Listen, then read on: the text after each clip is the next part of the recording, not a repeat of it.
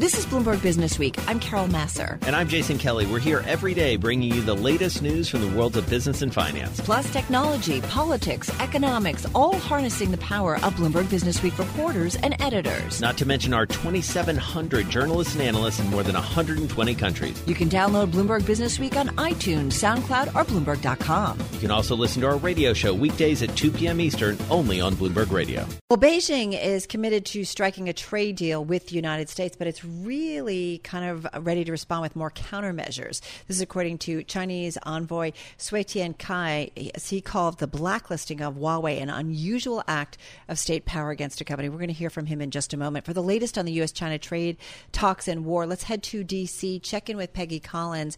She's managing editor of the U.S. economy team from our Bloomberg 991 studio in Washington, D.C. First of all, great to have you here. Congratulations on your new job. I'm really curious about what you folks are hearing in uh, the Washington Bureau, uh, Peggy, about kind of where we stand uh, on trade between the U.S. and China. It's great to be back with you, Carol and Jason. So, the trade team here has been chasing news all week and doing an incredible job of breaking sc- scoops left and right. Essentially, this trade war is really intensified and it's heating up, and it's interesting in the sense that it's happening on multiple fronts. So our trade reporter Shawn Donnan and Jenny Leonard, they did a really interesting story this week about how there's a new front opening up essentially around export controls, which is a jargony term, but it's basically talking about how the Trump administration is blacklisting uh, or looking at blacklisting some Chinese companies like Huawei, and that's part of the expanding the way that they are tackling this trade war by also expanding into these things called export controls, where it used to be constrained to military technologies, and now they're looking at broadening that to potentially apply to things like AI or 3D printing as a way of putting pressure on other countries like China. And so, Peggy, as Carol mentioned, we did get a chance to catch up with the with Chinese ambassador uh, to the U.S. That is Cui Tiankai. Here's what he had to say to Bloomberg. Well, I think what is happening to Huawei is rather unusual. You see the mobilization of the state power against a private company. What are people really up to under the pretext of national security? We don't know. Can they really stop the technological progress? Can they really deprive people of the right to benefit from new technologies? I don't think so. And do they really have the interests of the American people in mind? I don't think so either. So, Peggy, I, I, want to point to one very specific thing he said, and I think this phraseology is not an accident. The mobilization of state power against a private company, that is a Chinese official talking about the United States. Certainly, that feels like a, a bit of turn of phrase that again is intentional and, and, maybe not what we're used to seeing or hearing in these types of negotiations. Help us understand where the Chinese are here. Well, that's so um, telling, Jason, too. It jumped out at me this morning as we were watching it live on BTV that, as you said, he's using that phrase state power, which oftentimes we use uh, to describe China and exactly. basically, yeah, basically say, hey, the U.S. is taking these actions against a private company and basically kind of turning it on its head. But he did, I should say, in the interview also strike a, a collaborative and cooperative tone. He said multiple times that he you know, does think that China's growth, although it has been a part of the hard work, or mostly attributed to the hard work of the Chinese people over the last couple of decades, he said that China knows that they can't continue to grow without cooperating with other com- countries around the world. So he did say that they were still very open to cooperating, collaborating with the U.S., and trying to get a trade deal done. Well, you know, and I'm trying to understand because it sounds like things could, you know, the U.S. constantly keeps Peggy in the background you know, the potential for escalation here and targeting more Chinese companies. At the same time, it's interesting to see the Chinese ambassador to the United States making himself very accessible. Uh, we were going we're going to have an exclusive interview uh, Sunday evening at 6 p.m. Wall Street time. Uh, Bloomberg will with the uh, Huawei founder and CEO uh, Ren Zhengfei. So I do feel like these folks are out there talking. How do we see the signs? Is it, you know kind of balanced in terms of who might have the upper hand? Does somebody have the upper hand here?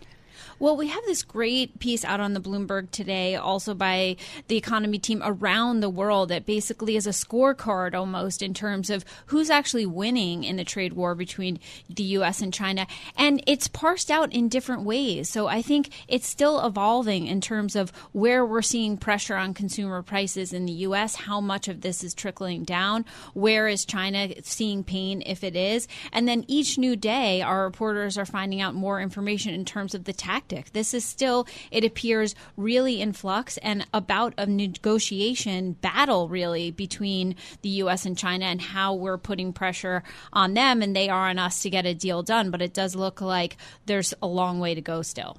Well, and we didn't even get into the notion that we're, and you have another story about currencies. I mean, it, there's so many uh, different complications here. And to Carol's point, it's hard to discern kind of who's on what side of all this, Peggy? What should we be thinking about? Just 30 seconds to go as we go into the long weekend. What are the, the next big steps here? Well, I think, as you, you said, Jason, one of the things that we're going to have to watch for is certainly market reaction and how much that plays into the Trump's reaction and how much he presses more on this front. But also, we've got the G20 meeting coming up in June, right. and we'll see whether or not there is an opportunity for them to talk at that point. All right, we're going to leave it there. Hey, Peggy, thank you so much. Have a great weekend. Peggy Collins, she is managing editor of our U.S. economy team here at Bloomberg News. She's joining us from our 991 studio in Washington, D.C. Check her out on Twitter at MKM Collins.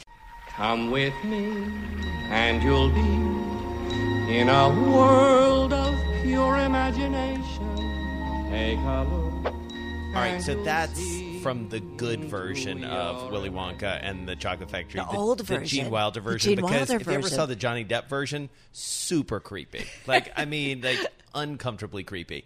Uh, but the Willy Wonka of Wall Street, that's Gary Parr. Not creepy, great no, guy, not creepy. Uh, very successful deal maker. Sonali Basak is here with us with this story. It's the perfect story leading us into the Memorial Day weekend. And Sonali, I think you've said on Twitter and you said to us before, uh, you may be changing beats to the high end chocolate beat, right? Absolutely. Yeah. I got to spend um, hours at his chocolate factory last week, and I realized I could live next to the vats of chocolate. Yeah. Oh my God. Where is it? It's in Fair Lawn, New Jersey. I grew up in Paramus, so I'm particularly, you know, close to that area. But it, the really funny thing, it's a big industrial factory, right? It doesn't look like much. It used to have the Lea and Perrins Worcester sauce stock for the entire country, huh. and now it has a lot of white space for a lot of luxury chocolate. So t- remind us who Gary Parr is. Gary Parr was the guy who helped restructure Bear Stearns during the financial crisis, sell it to J.P. Morgan. Um, same with Lehman Brothers assets to Barclays. He was in the middle of much of the biggest banking mergers during in the last 30 years. Really, he sold Geico to Warren Buffett, and in the last couple of years, he moved over to become a private equity um, executive at Apollo. So he's a deal guy he's a deal guy, right? And, and now even at Apollo, he still works on deals and strategy, and but a lot of it is strategy and kind of where in the world they should be expanding, um, especially with their insurance company. So we actually have a little bit of a snippet from the interview that you guys did with Mr. Parr earlier on Bloomberg TV. So let's listen to that. So I have chocolate in my office so people can come to uh, and, and, not only have a, a, meeting about whatever the subjects might be, but of course I offer the chocolate to uh, help. Um, but so it's it doesn't take that much of my time, as I say. You know, this what I do in chocolate is instead of playing golf. Well, it's a nice side hustle, uh, to be sure. What what did lead him to do this, Sonali? It's funny. He got the idea 15 years ago with a chance encounter with the president of the Venezuelan Stock Exchange, who was asking people to invest in the country, um, and he was thinking about investing in cocoa. He never did, um, not in Venezuela at least, which closed up to a lot of external investors. But over time, he ended up uh, investing in Guatemalan chocolate and Colombian chocolate, and so you know Latin America and, and fair, fair trade chocolate particularly was something that was an important thing for him, and he realized that this could be like the next coffee or craft beer. Well, if you go to certain specialty stores, right, that kind of small batch dark chocolate, man, that I go right to it. But I mean, it's become a bigger and bigger, you know, marketplace, if you will, and there's lots of choices to make. So I can see why he has some interest in it. It's not dissimilar to Dandelion, for example, in San Yeah. Francisco. I mean, and by the way, interestingly, in true investment banker form, he's considering acquisitions in the future. So if there's smaller luxury chocolate To add to the chocolate to base? add to the chocolate base. He definitely wants this to be the biggest luxury chocolate company in the world. He's not shy about saying that. He's already poured millions of dollars into this. So it's a side hustle, but he really wants it to be a serious business. Well, and we are living in a time, and we do a lot of this on our show and in the magazine. It feels like in the pursuit section, especially where people are willing to pay up for quality, whether it's in apparel, whether it's in fitness, whether it's in booze, whether it's in chocolate in a lot of Yeah. ways. I mean, he is pointing to, you know, I, I came across this company uh, recently. I was just talking about this at lunch with somebody, Aviator Nation. It's an apparel uh, company out in LA. It's an $83 t shirt. People are paying $83 for a t shirt. It's a cool t shirt. Right. But, you know, and, and funnily I'd pay enough, a lot for chocolate. He wants to open a luxury chocolate shop in a luxury neighborhood in New York. Also, interestingly enough, I asked him about this because there's a lot of chocolate shops uh, out coming up in New York. Yeah. Venchi, the Italian chocolate maker, um, who he knows a lot of people who are kind of involved in that kind of circle, it also just opened up in Union Square. So this might become a competitive space. Who knows? I've got to think about because Kate Krader has come by too, you know, our amazing food critic, and she um, has stopped by with boxes of chocolate. Not inexpensive, but they're amazing, and there's a market for it.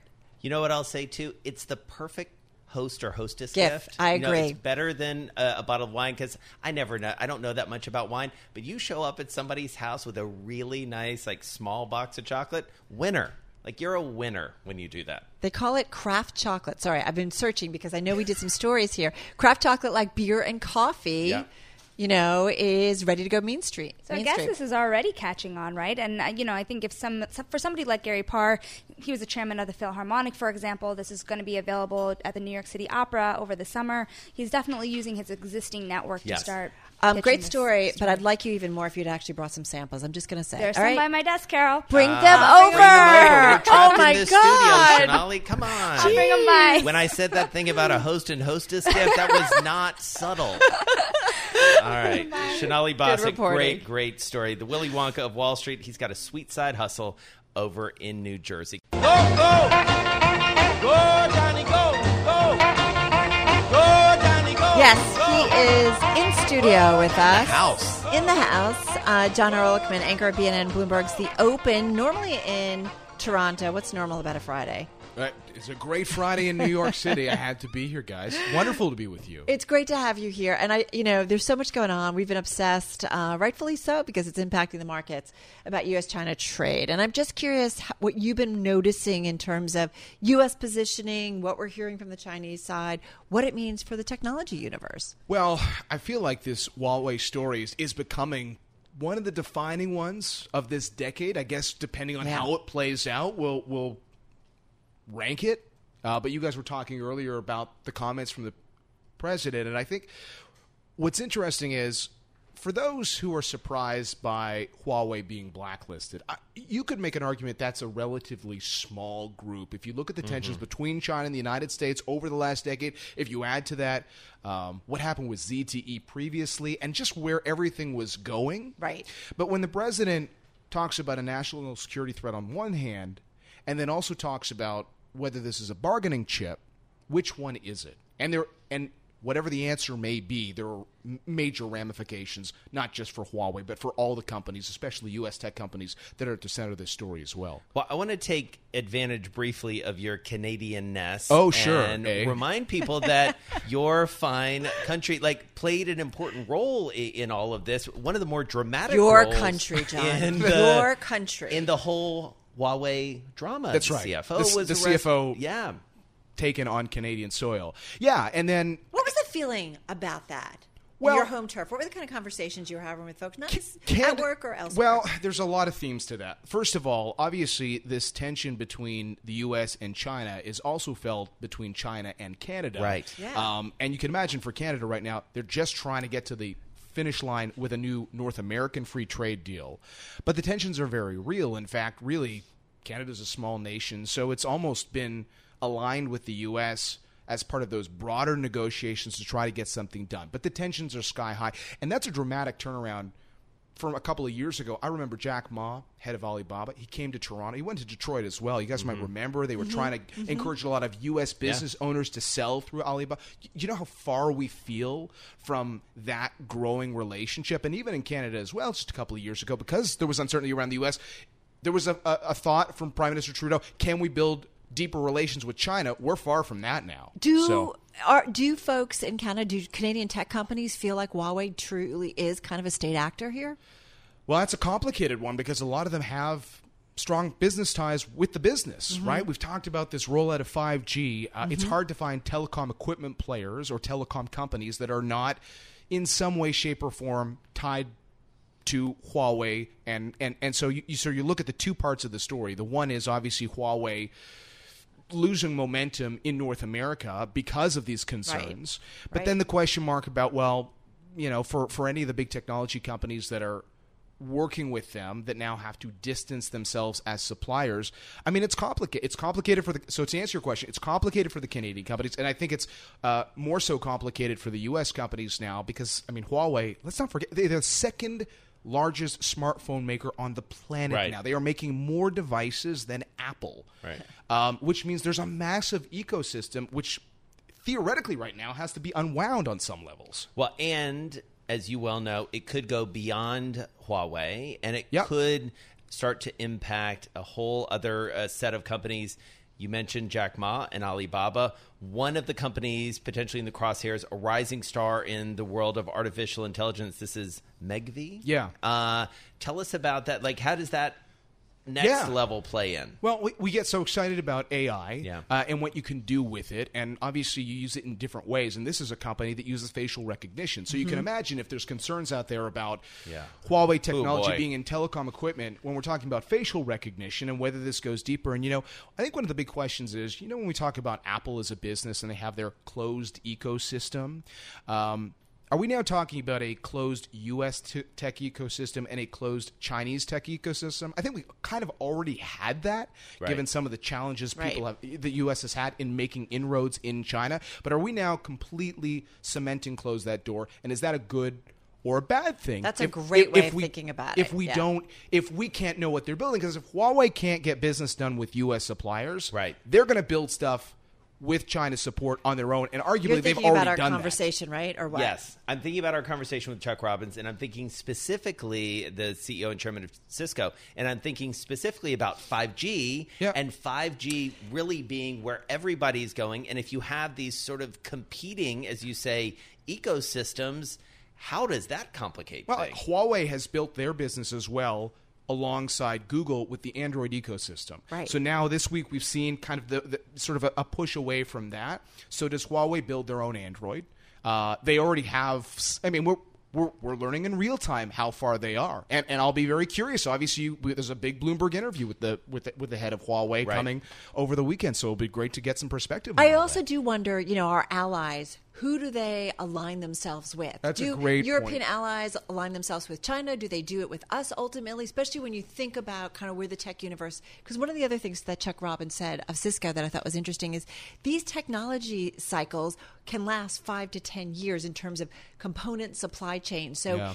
if for some reason Huawei isn't part of it, they can be squeezed out. Whether it's 5G or something, but I do wonder about the alliances and what this means Well, global this tech. will hurt Huawei short term if they have to go and build their own stuff. Even though they built some of that, that will hurt them short term. But you raise a good point because if this is coming as sort of a tangent to U.S.-China trade talks, a lot of people have said, could there not have been a more coordinated global effort to address the concerns Right. tied to China, which maybe would have had a stronger long-term net effect as to as opposed to where we are right now? It's a great question, Carol. But what you're talking about would require a multilateral approach, on, especially on the part of the United States. And we're living in, it's, I think, very safe to say, a bilateral world. And, you know, you mentioned the USMCA, USMCA, as Carol likes to call it. But I'm And, thinking about you know, TPP too, to- right? We chose not to be a part of that, so Yeah. we have walked away U.S. from the did, table. but China stayed in. right?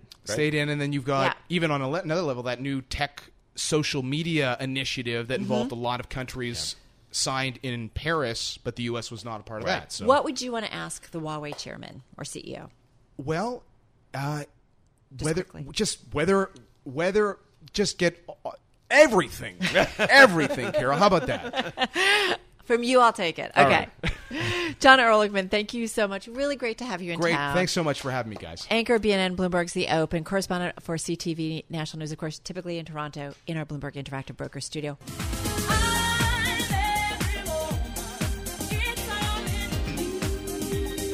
All right, so in preparing for this next segment, I came across the following that between 2007 2018, check this out, Jason. I know you've been dancing here. Uh, the growth rate of women owned businesses generating revenues of more than a million outpaced the rate of businesses in general, which I found kind of fascinating. This is according to American Express, their 2018 State of Women Owned Businesses. Our next guest is zeroing in on a specific group of women entrepreneurs, those in the technology space. Uh, Nisa Amoils is angel investor, venture capitalist, securities lawyer. She's also the author of WTF is Happening Women Tech Founders on the Rise. She joins us on the phone in New York City. Nisa, nice to have you here with Jason and myself. Tell us a little bit about uh, the premise of this book and what you set out to do by writing it. Hi, Carol and Jason. Thanks for having me. Absolutely. So, the premise of the book, it really, as you were talking about Peter Kelly a moment ago, uh, focuses on stories and how people are very interested in reading those stories. And I write for Forbes, so uh, part of what I do is write stories about entrepreneurs. And so I decided to write a book about 13 women founders in the areas of hard tech or frontier tech, and that encompasses blockchain, cryptocurrency, artificial intelligence, virtual reality, robotics, and autonomous mobility. And basically um, talked about their stories and their struggles and how they are succeeding, and then talk about the fact that they still only received 2% of all venture funding last year. And, That's and why that's is just that? unbelievable. I mean, I have to say, like every time I hear a stat like terrible. that, it stops me cold, Nisa. I mean, that is that's insane. It is. Well, And- and can I just add to it because Bloomberg has done the story, Nisa, that talks about even women venture capitalists are not are not inclined to fund women backed startups. So there are mixed. Uh, there's mixed data about that, and in the book I include lots of data, including how women outperform, and why this isn't only just moral imperative. This is good business. It's uh, if you're an investor and you're interested in seeking alpha, there's no better place to be doing it than these undershopped, undervalued companies that overdeliver. And so if you're not looking there, you're missing out on gains. So I think, you know, one of the things you allude to is the fact that women entrepreneurs are asked different kinds of questions Right. by investors. Um, they're asked more prevention questions instead of promotion questions. And the data has shown that when they answer or turn around those prevention questions in a way that's more about promotion and growth, they tend to get more funding. But but you know, the statistics are still what they are. And so, as you conducted these interviews and got to know these women, Nisa, what what were the common threads? What what did you sort of pull through that where you said, okay, well, this is something that I heard from a, a plurality, a majority, or or even all of them?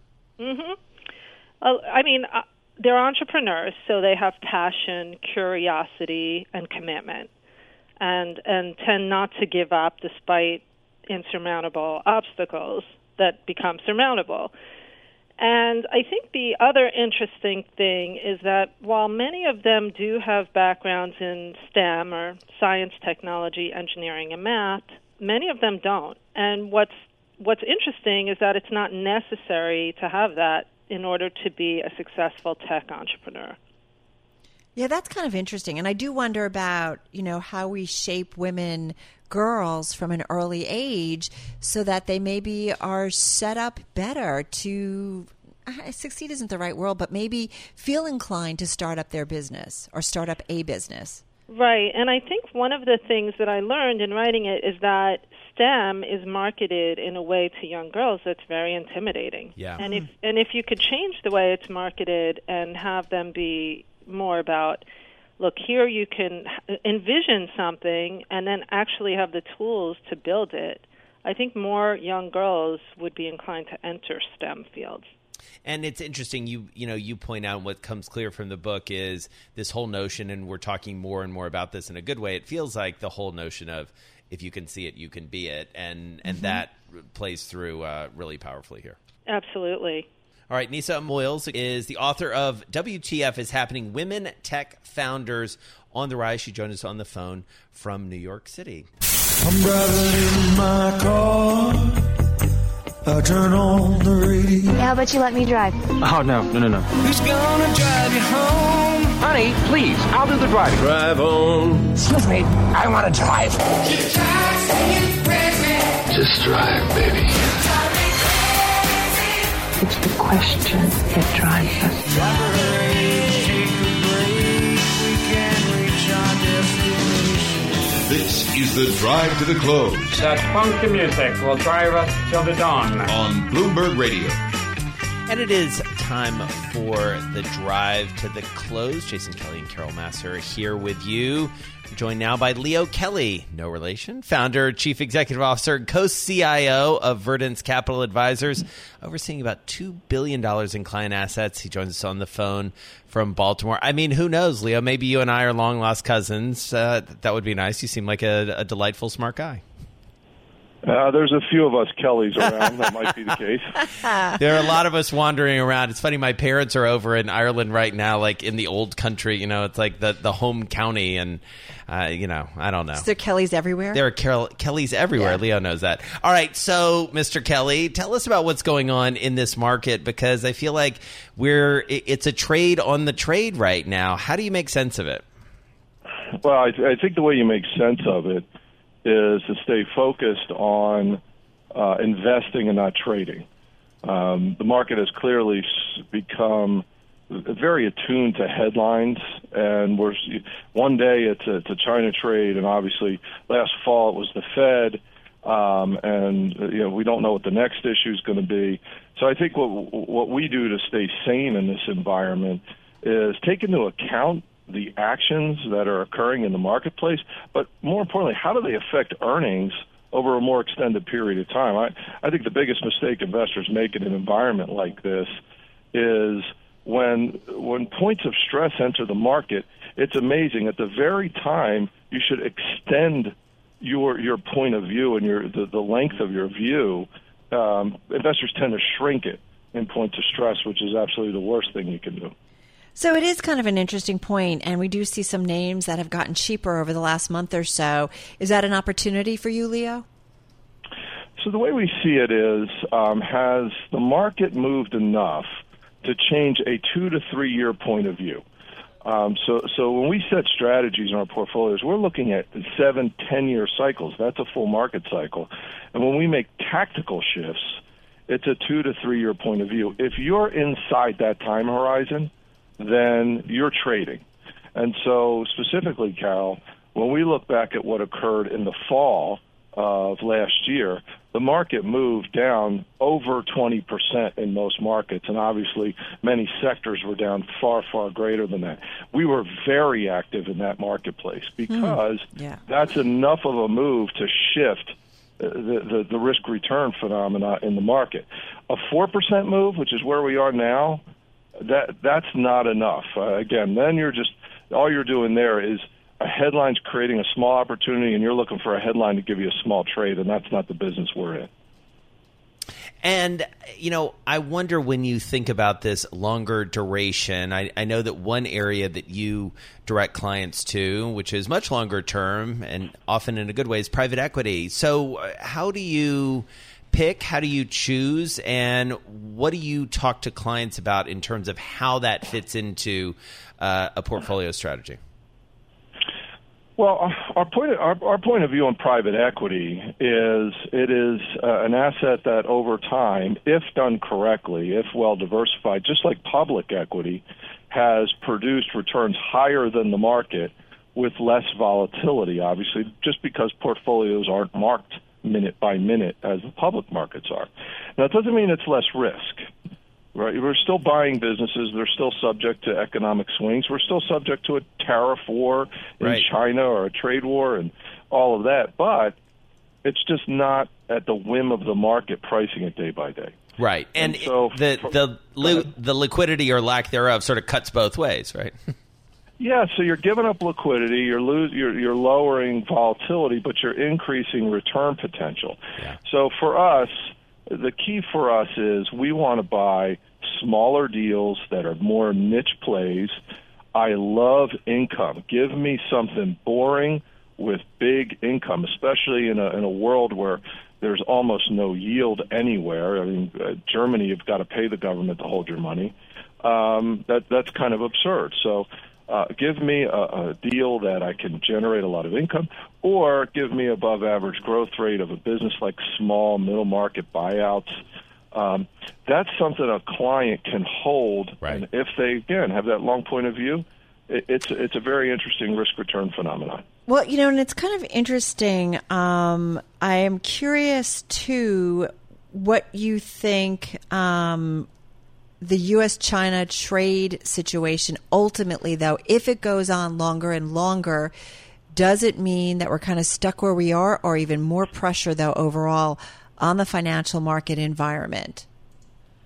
Well, I, I think Carol, the first um, the first part of that is can it go on and on, and I don't think it can. Um, the the the environment we are in is two uh, very tough negotiators, um, and they're sitting at the opposite end of the table, and they're both hoping the other one will flinch. But both have something to lose, and the question I think is who is going to get hurt worse quicker, um, if that's proper English. So you have China, and obviously China's at a bit of a disadvantage here. Look at the stock market return differences. Look at yield differences. Um, the, the the Chinese market is under incredible stress and strain. They've just opened up reserve requirements to, to try to stimulate lending and get their economy going again. This is painful for them. And the very weapon they used against us for years and years to build their economy is now coming back to haunt them a bit, and that is being a huge exporter of, eco- of their of their goods as well as tying themselves to the dollar. Both those things have had an impact on China now and put them in this position where the U.S. is very strong. The stock market is still at high levels, Right. and we're still seeing incredible economic activity. So I think it puts us in advantage. So they they need to get this done. They can't go on forever with this. And by the way, 2020 is coming. I think we need to get this done. Trump needs to get this done as well. He's equally motivated. Well, we'll certainly see where it comes out. Leo Kelly, founder, chief executive officer, and co CIO of Verdence Capital Advisors, on the phone with us from Baltimore. Thanks for listening to Bloomberg Business Week. You can subscribe to the podcast on iTunes, SoundCloud, or Bloomberg.com. You can also listen to our radio show every weekday at 2 p.m. Eastern, only on Bloomberg Radio.